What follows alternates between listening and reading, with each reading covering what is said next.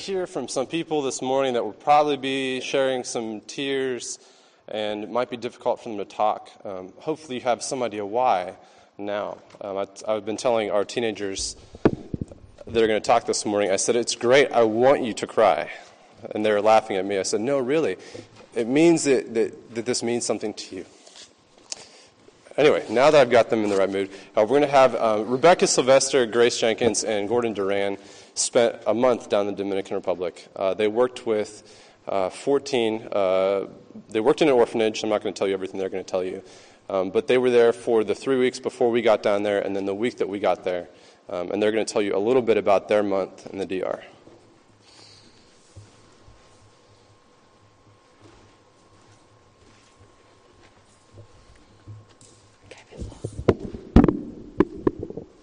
Good morning, everyone. I told myself I wasn't going to cry. Um, my name is Rebecca, and the month I spent in the Dominican Republic was truly the best month of my life. I lived with 14 amazing boys, and they have become an enormous part of my life. I see them as my brothers. It's so hard for me to express my feelings towards the community and the friends I have left behind. It's changed how I view the world and how I want to live the rest of the time I have here. I would just like to thank all of you for giving me the chance to have this experience. I hope I have opportunity to do this in years to come. Thank you.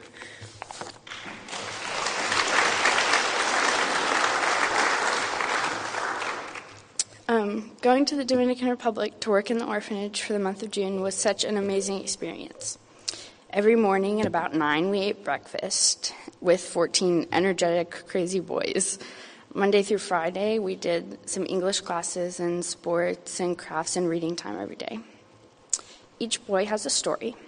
Many have lived on the streets for extended periods of time, and others have family that just can't afford to take care of them anymore. But I have never received so many hugs and kisses in such a short period of time. The love and enthusiasm that they have for everyday life is just contagious.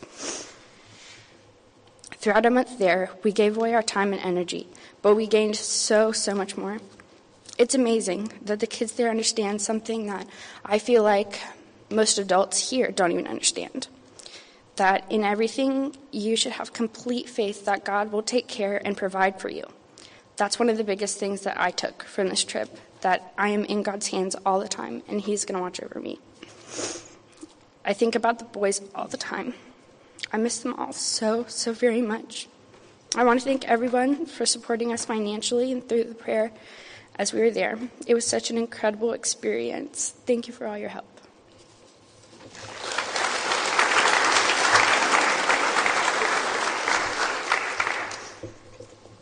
I didn't write anything, so I don't know what I'm going to say. um, I just want to say thank you for everybody that helped us get there, that prayed for us while we were there. Um, I think the biggest thing that stuck out to me while we were there is as much as we try to go and we give, um, and we're there to serve them and love them, the, the biggest thing I see is how much I take away instead of giving. Um, just all the things they teach me about love and compassion and being happy um, and patience, definitely patience. Um, is I'm always amazed when I come back after every year about how much I take away instead of giving. Um, so that's just what stands out to me the most. So thank you.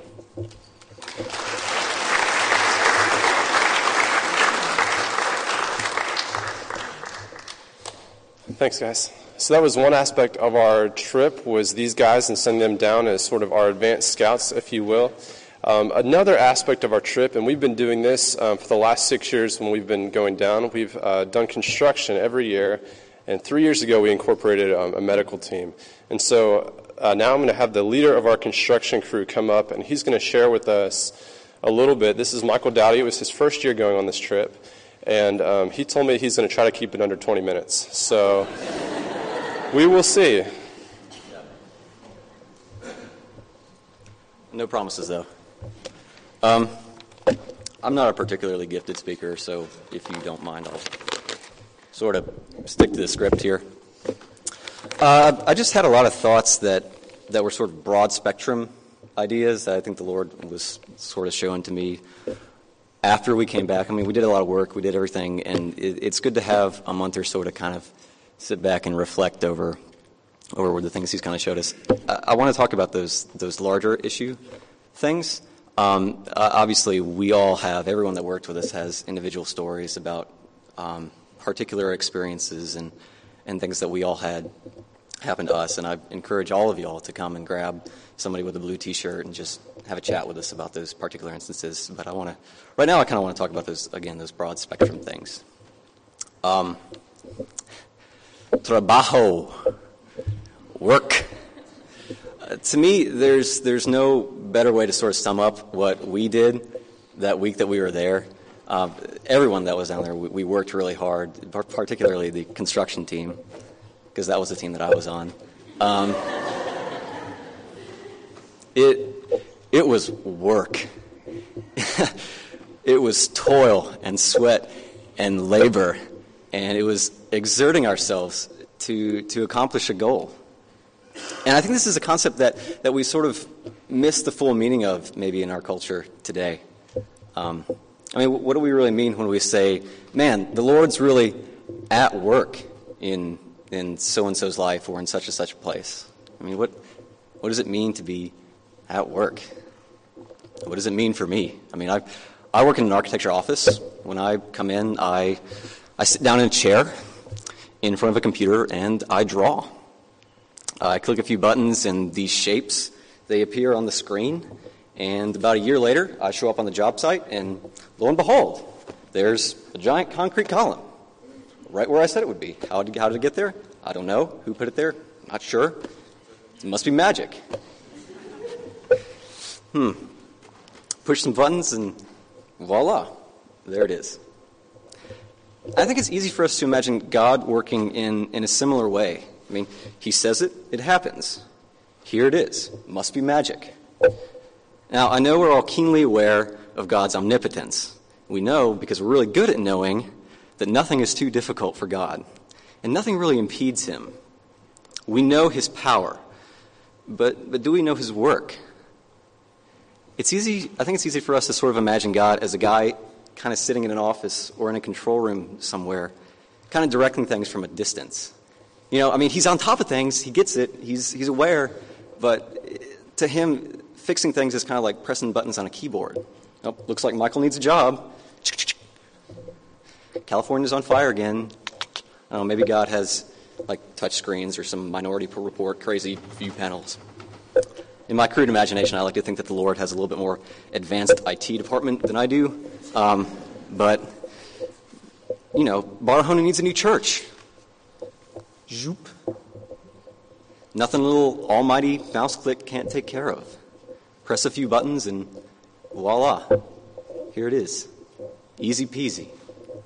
No sweat. I think that we cheat God a lot out a lot of his identity when we simplify him this way. And I get why we do it too. We say, oh, God's all powerful. He can't get tired or fail or give up. He doesn't get spent the way we mortals do. He can't really overexert himself, and so he doesn't really exert himself at all. Things just must be automatic for him. You know, he doesn't, he doesn't really work or toil or grow weary. And I don't think that you have to look too hard in Scripture where the Lord describes himself to find that that's not really true. I mean, Genesis 2, God rested from his work. And throughout the Old Testament, we see God talking in numerous instances where he's quite weary with his people. Um, and I think it's most clearly evident in Christ, who frequently got tired and frustrated, and dare I say, even exhausted at all the toil and work that he went through. But I think where we trip up is we associate this with, with sort of insufficiency, with, with weakness, when in reality, toiling and exerting yourself is just the evident result of the full measure of energy dedicated towards accomplishing something. So when God works, He puts everything He is into what He does. He toils. He sweats. He leaves it all in the field. Because God is not distant, He's near, and He's chiefly and intimately and fully engaged in the work that He sets to do. we, we, we worked in a new church. All right, house of God. Man, uh, there are just so many scriptural and theological implications to that particular task. But I think that I find that the one that sticks out to me the most is, um, is the episode in 2 Samuel where David has been established over king, as king over all Israel. He's, he's defeated all his enemies, and he's sort of, he's looking out across his conquest and uh, the peace that he's won, and he sort of says to himself, Oh, well, I'm going to build a house of God. I got a nice one. He should have one too. Nice place for him to dwell. You know, it seems like a great idea, doesn't it? And even the prophet Nathan, he says, Go, sure, go right ahead.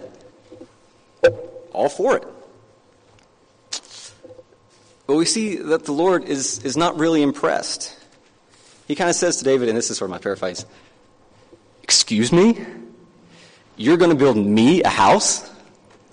You understand that, that I laid the foundations of the planet and framed up the very heavens of existence on my own.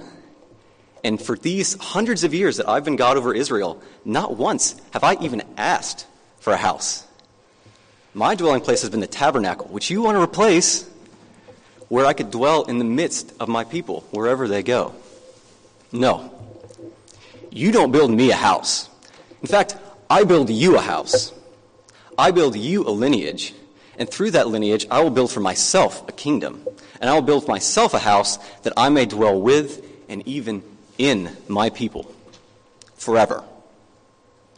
And don't, isn't that just, just clearly evident in Christ, who has fully established God's kingdom and made us, our hearts, his dwelling place, his house?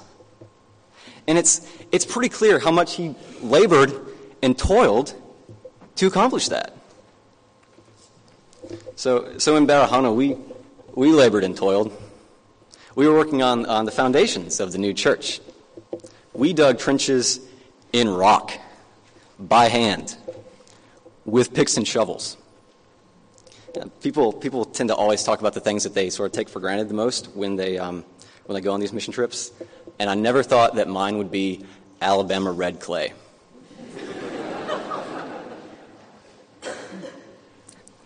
It was ridiculous. And we worked, we worked with guys that put us to absolute shame. Just, they were incredible. They had superhuman endurance, and I have never seen anybody work that hard. Well after we were all spent, they just, they just kept on keeping on. Um, and it, it wasn't like we slacked off either. We gave it all we had. We left everything on the field. And it was, it was a really spectacular feeling to come home at the end of each day with, with literally nothing left. Um, sometimes it was tough, though, because we'd, we'd get up the next morning and we'd see that we only really taken the trench down another couple inches, despite all of that energy and effort. And you kind of think to yourself, man, is this really worth all this work? I mean, here we are sweating ourselves dry over something that will, that's going to get buried and filled in, and no one's ever even going to see it. And again, so very many scriptural metaphors for foundations here. Uh, so many that, that one of the things we did is, I think you saw it earlier, we, we had little strips of paper and we wrote down uh, particular passages that dealt with, with foundations, and we, we tied them into the rebar, and we, um, we, we literally poured and cast them into place. That was really neat. Um, passages like, the wise man built his house on the rock, which, as we clearly discovered, is about a hundred times harder than building shallow foundations in the sand. It's difficult it's expensive, and you never even see it. You're never aware of how much work was put into it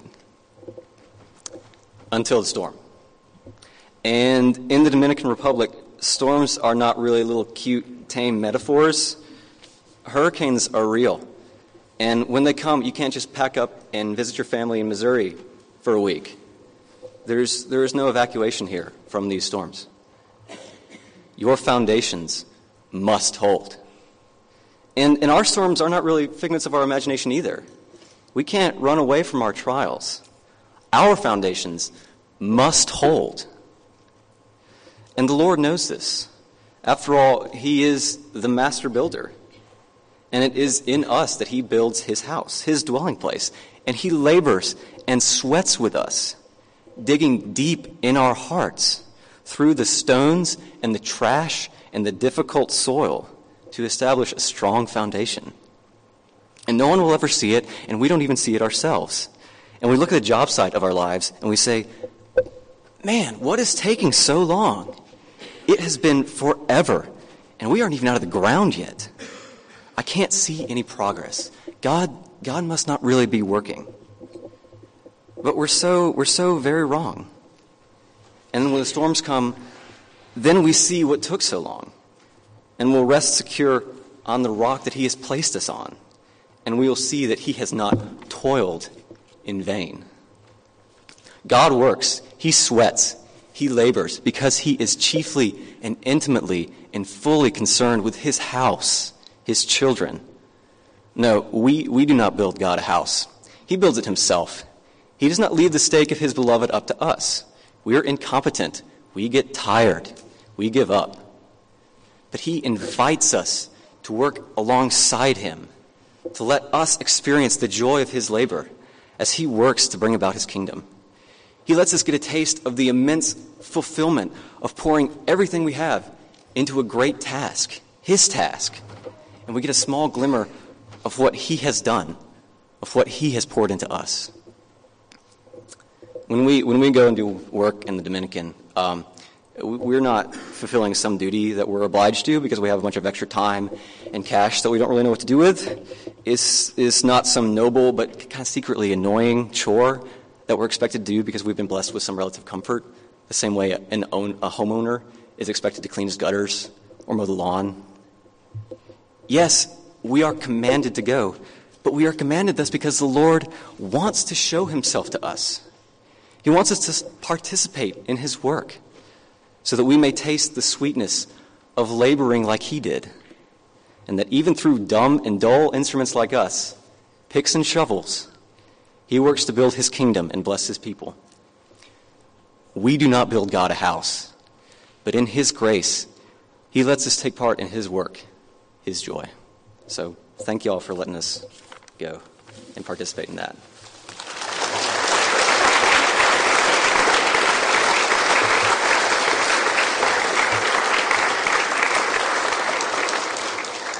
Think Michael wrote more for that than I do for like three sermons. So, um, thank you, Michael.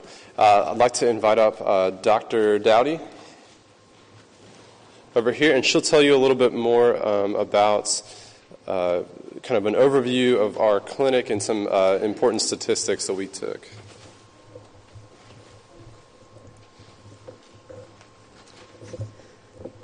This is the other part of the, the uh, group that sweat and toiled. Only we were indoors, or some of us were. Um, as you can see up here, we, uh, the medical clinic or the medical team, uh, about half of us were on the medical team, and uh, there were um, about four providers, two of the two local physicians, and myself and Dr. Cash were the providers here.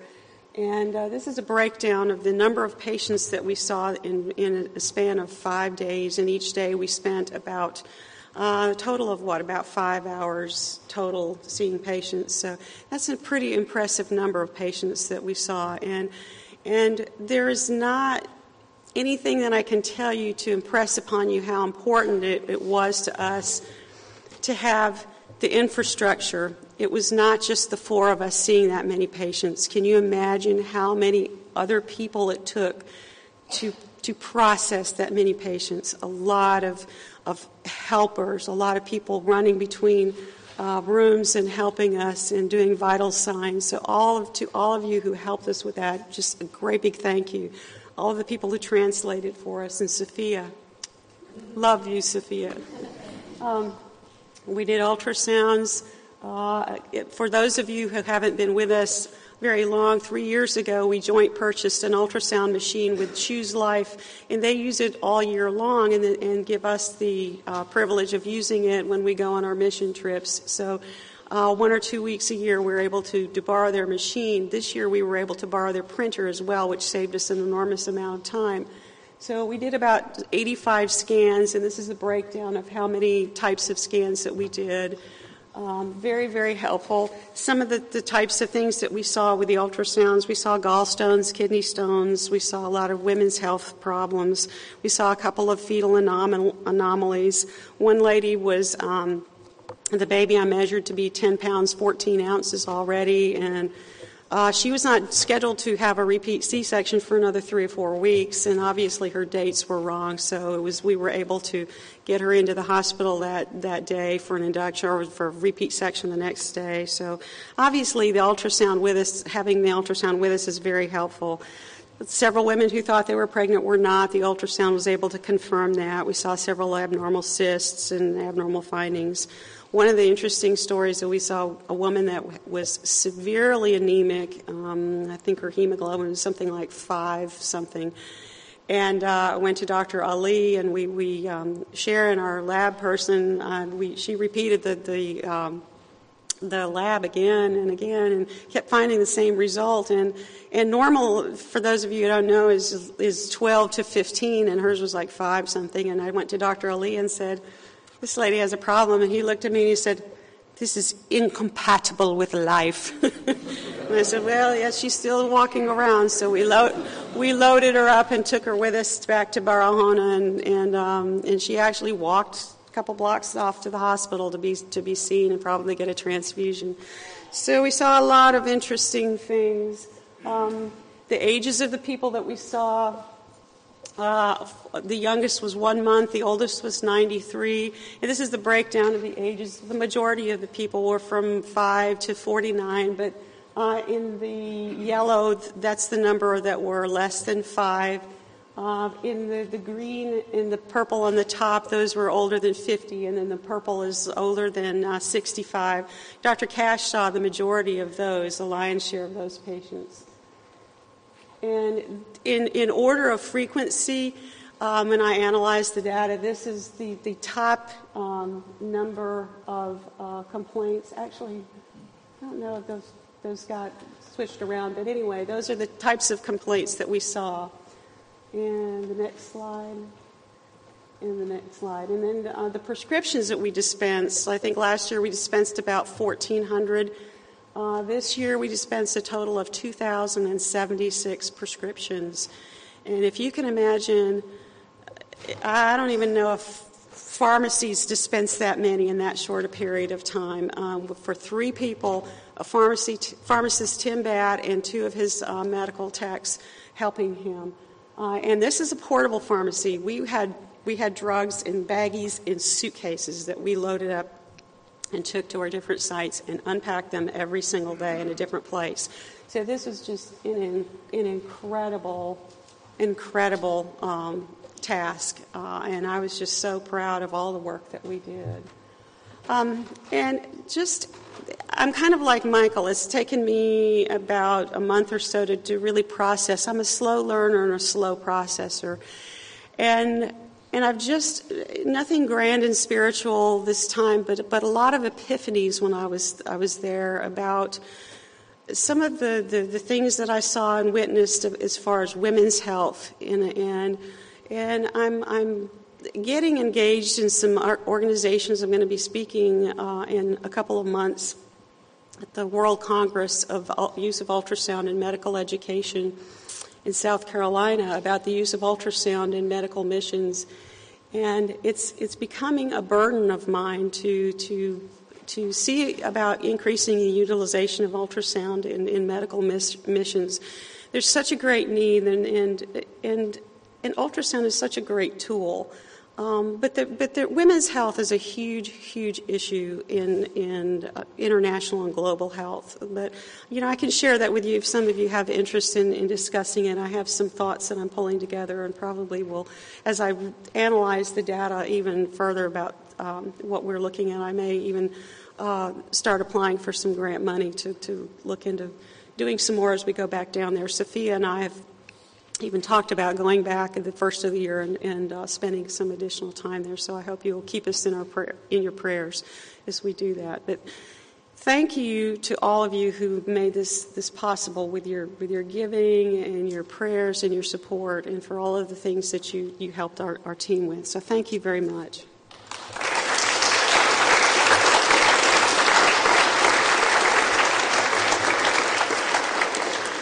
Now I'd like to invite up Dr. Cash to come and, and share a word with you. And um, the highlight of each day on our mission trip is, uh, is at the end of every day we get to spend some time in devotional and prayer, and we get to hear about what happened. And Dr. Cash always has the liveliest, uh, most exciting stories to tell. I don't know if you'll hear them here or not, but uh, he's never disappointing. So. I'll ask you to start out, open your Bibles, and go to Isaiah chapter 64. And my prayer will come from uh, verses 6 and 8.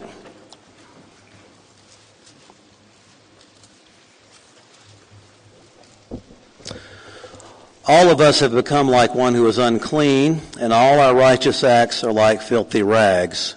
We all shrivel up like a leaf, and our iniquities like the wind sweep us away. But now, O Lord, you are our Father. We are the clay. You are the potter. We are all the work of your hand. Amen. So, the people I saw were in the lower, the older people primarily. Uh, the biggest problem uh, by far was high blood pressure. And all these smiling faces that we saw, the little children, they're most of them are destined to become older people with hypertension. High blood pressure is like you have a water hose and it's turned too high. And the tiny little, millions of little blood vessels uh, become thickened and they rupture and they have multiple strokes and they do the best they can. But if you spend two or three hours a day just trying to find enough drinking water, it's difficult to really think about better take my blood pressure pill. And it's just a difficult situation that they have. Um, and they understood the importance of it. They, but they were philosophic about it. And, and so blood, and we had some people in triage who hadn't done it before and the first few days I'd hear about blood pressures of 250 over 120 and think, well, that's not correct. I'll check it myself. It was usually higher when I checked it. But people come to my office with pressures of 160 over 70 and they're horrified. What do I do? And I'm thinking, well, that's not so bad. Um, we saw one young lady with a blood sugar of a thousand and she didn't feel too bad, but she didn't feel well.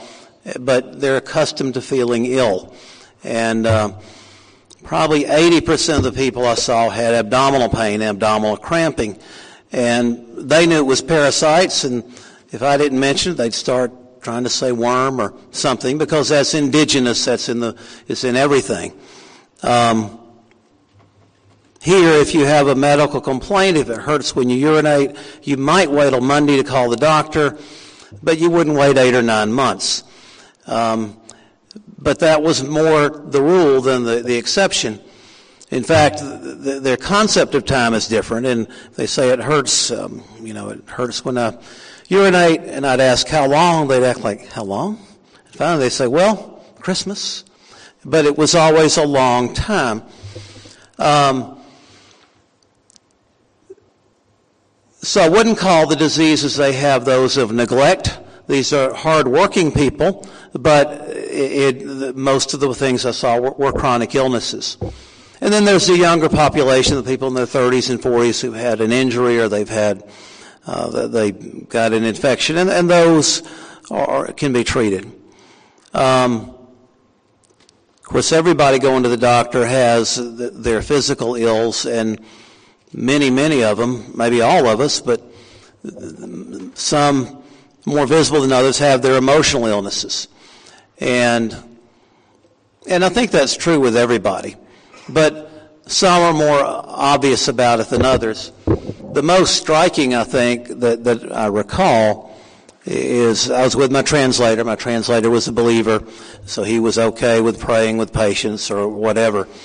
Um, and so, and I was taught always you know, always to ask open-ended questions. Sometimes you hate yourself for doing it, but the question is, why are you here? It's not, I know you have high blood pressure. So as usually, it was our, our last day or next to last day, we asked the lady, why is she here?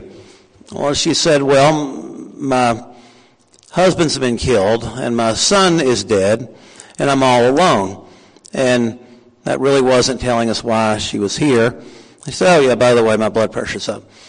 And we, we addressed her blood pressure and this sort of thing, but it was, well, she was all alone. So we prayed with her, and I prayed, the translator translated, and uh, just prayed that God would wipe her tears away, that, that God would prepare for her needs, and that sort of thing. And then she stopped and she said, Oh, wait, now it's my turn. And she sang. She sang for about three minutes. It was in Creole, and my Spanish translator couldn't translate. But he said, I think it means God is always watching you and He's always here. But she attracted a crowd, and everybody was around watching, and it was really touching. And I felt honored that she would sing to me.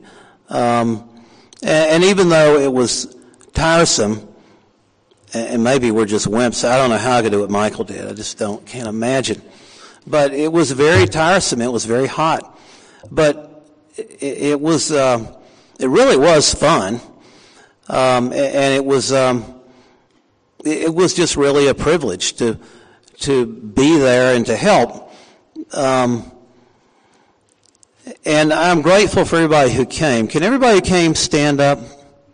Let's stand up. Come on.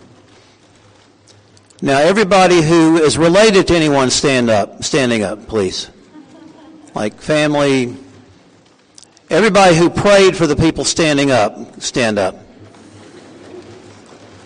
And everybody even thought about praying, stand up.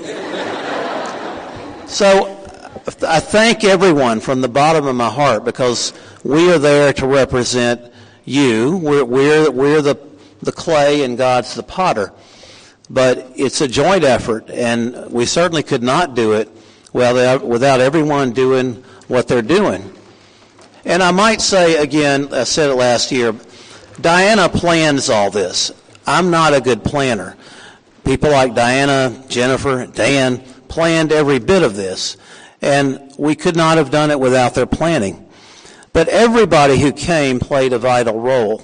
Uh, the people need, the, the, children are lonely so our children played with their children. Um, but it was very good. It's a good opportunity for ministry, and I do thank everyone for supporting us. Thank you.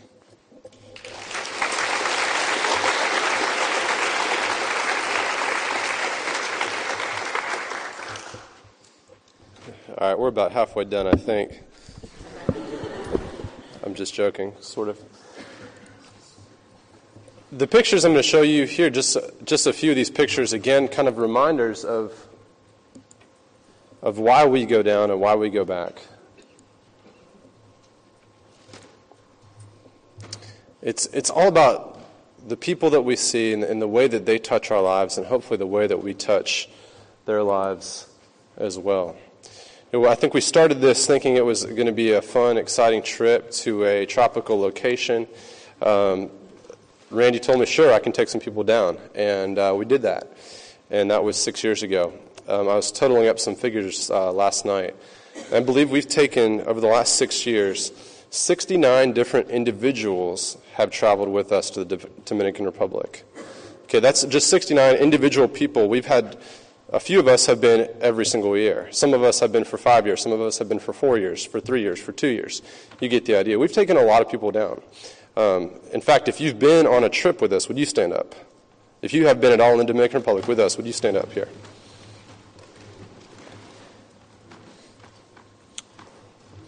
Okay, thanks. You can sit down.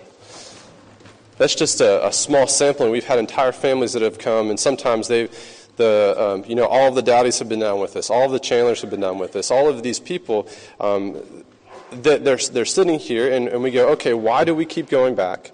what's, what's the point of all this? And hopefully um, you're not thinking that necessarily. Uh, but if you're thinking, what is it about the Dominican? Why is it that we go there every year? Um, why not somewhere else? Why not the Congo um, or Sudan or some other exotic foreign location? Um, and that's something that we've thought about. You know, from the very beginning, um, the very first time that I met Pastor Pedro, uh, the first night we were down on our very first trip, he asked me, So, are you guys going to come back next year? I said, whoa, whoa, whoa, whoa. You know, I can't make that kind of decision. You have no idea. I have no responsibility, no power, um, except for when I'm in another country. I'm in, I'm in control. Um, but other than that, you know, back at the church, I don't make any decisions. I let the, you know, the people figure that out. And he was talking to me, and he said, no, you don't understand. You have to come back. I said, and it was like one of these high pressure sales pitches where he's sitting me down at a table, he's talking to me in broken English. It's my first day in a foreign country. Our money hadn't arrived yet. I mean, it was really crazy. I, I felt like I was almost like, okay, if I don't promise to come back, what's he going to do to me? But as we have built this relationship over the last six years, um, we understand more and more about why he wanted us to return. Now, when, he, when, when I first talked to him, I was thinking, you know, Pastor Pedro, it costs us so much money to come down here. You know, just for our little group of eight people, it cost us over $10,000 um, to, to travel down and to be with you guys. Wouldn't you rather have us send you money? And you know what he told me? No. He said, I don't want you to send money down here. That's not, that's not anything. He said God can provide money anytime He wants to. Money's not a big deal. What's really important is that you come down and you get to know us and you have a relationship so that you are invested with us here. I thought, wow, okay, maybe He's really onto something. Um, and, the, and the more that we've gone down and the more that we've uh, returned, the deeper our bond goes. Our bond grows with um, our brothers and sisters in the Dominican. You know, where we come, we, we return, we see a lot of the same people and the same faces, and we get to know their struggles and their joys. Um, I would start bawling if I tried to tell you about some of the individuals that we know um, that we've seen through the years. Okay, uh, here's a small picture. Just this is what um, this was a in 2008, the first year we went down there. This was an empty basketball uh, goal. You can can't even really tell, but on the other side, there's a there's a goal, but there's no hoop or rim because it had broken off and rusted off. And the second year when we came down, um, he's telling me, and you know, hey, we really have this big need. We have a lot of orphans in this city. I said, really? Yeah, a lot of boys live on the street. That um, a lot of them aren't orphans, but their parents kick them out of the house um, because they'll have too many kids to take care of. Uh, the one year we went down, and I think we told this story a few years back, uh, but the mother came to our clinic and asked us if we would take her five year old son because she was pregnant with her fifth child and she couldn't take care of any more children. She said, Would you please take him? We said, What do you mean take him? She said, Take him. Because when I have this next child, he's going to be living on the street. Okay. And so we saw that there's need. And he's telling me, We need an orphanage. 2010, we returned, and this work was being started. And Pedro's telling me, we're going to have 100 kids here, and it's going to be three stories high. If you saw the type of work that Michael was talking about before, you would think there is no way that they will ever build an orphanage. That's what I thought too. I said, there's no way this will ever happen because everything is done by hand. Uh, cement is mixed by hand. Concrete blocks are lifted by hand. There's really barely any power tools. Um, and so in 2010, we went down. Work was being started. We helped to work with that. 2011, the second story got put on, and, and if you're here and you're building something and it's taking this long, I mean, nothing happens this slow in the United States. But there, that's just kind of how it happened. And the work continued, and groups kept returning, and they would bring laborers down, and they would bring funds down for materials, and the work kept going. Last year, 2012, the third story was being, was being uh, started and finished and we were hauling buckets. And if you've heard Jack Rich talk about buckets and buckets and buckets, I mean, they just tie them to a rope and they pull them up and they make cement and they tie it to a rope and they pull it up. You know, so it's very um, laborious and um, intricate work that's being done. This was earlier this year. This picture was taken of this orphanage. And this is what it looks like today. Okay, this is not just the work of Central Presbyterian, let me make that clear.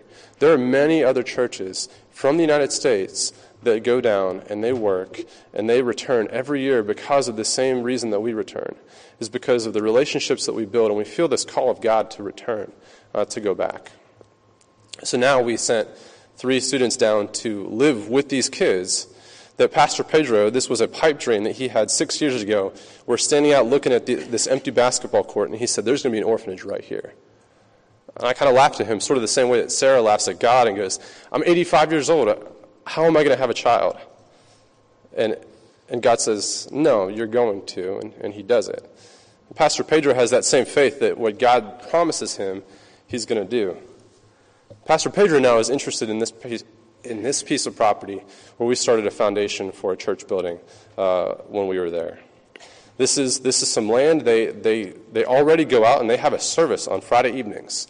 And all the people from the community come out into an open field, out onto the streets, and they do a service and Bible study, um, and they do it with no building. And so when we were speaking before we went down, he said, I need a church right here because this is where the people are. And so what he did beforehand, he somehow obtained the property. He explained this all to us. It wasn't his. Uh, he had no money, and yet somehow he got the land purchased, and then he got the materials purchased. He got laborers to start working on it. Um, and this is going to be a church building for people in a community. Now he said, I need to buy more of the property back behind there so that we can build a camp, um, a place for boys to go to, another place for mission teams to come to. He said, the breeze is so much better here than in the city, so it's a lot cooler. It's a better place to stay. You know, God's really, he wants us to do this. And so now my response is, okay, let's do it. Um, because when you see someone that has such incredible faith and they tell you something that's going to happen and you don't believe it's going to happen and then you see it happen, you go, okay, they, they really are onto something. Um, I'm going to share, I'm going to close with, uh, with one verse for you and then we'll be finished here. Thank you so much for your patience with our team, by the way. Uh, they're very excited. Uh, hopefully, you get a chance to talk to, grab somebody in a blue t shirt after the service, ask them about their trip. Everybody's got these incredible stories. Uh, we can't even possibly share them uh, just in our time here together.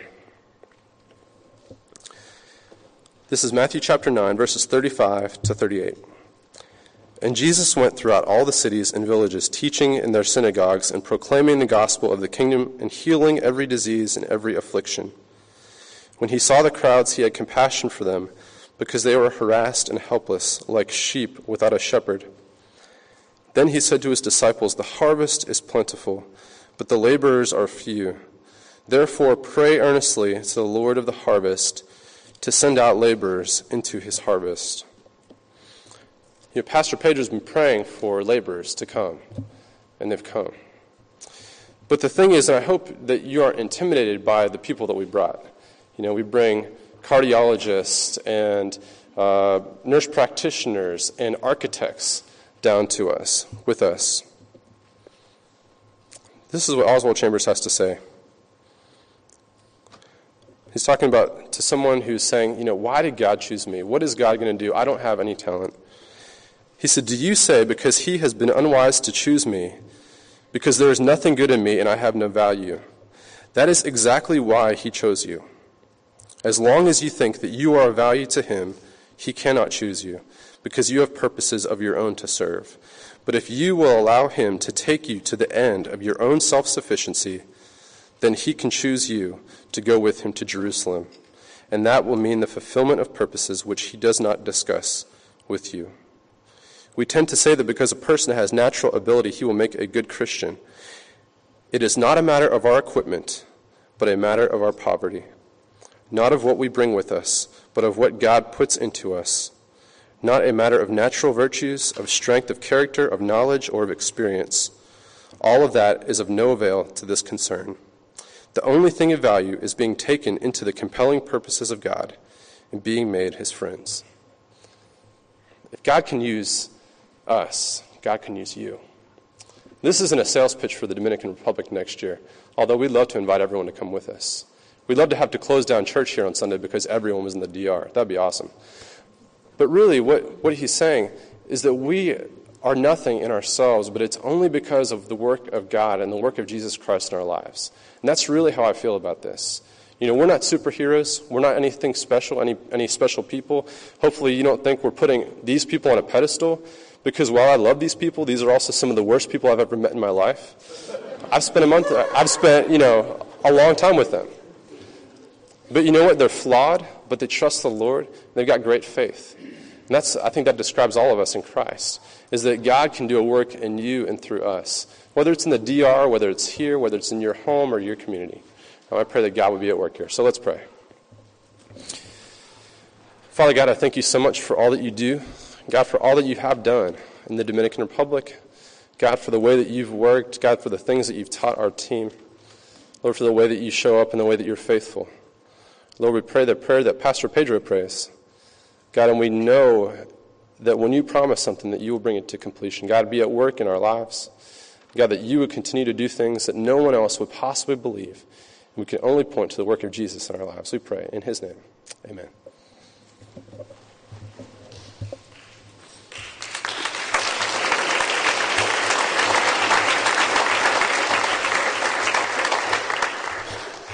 I hope you were duly impressed. Not just what they did, but in the spiritual maturity that you heard and the richness and depth of how they were able to explain what the Lord was doing. Uh, I, am just, I'm just really flabbergasted. This is fantastic. And we're all part of it because we send them. And maybe the Lord wants you there next year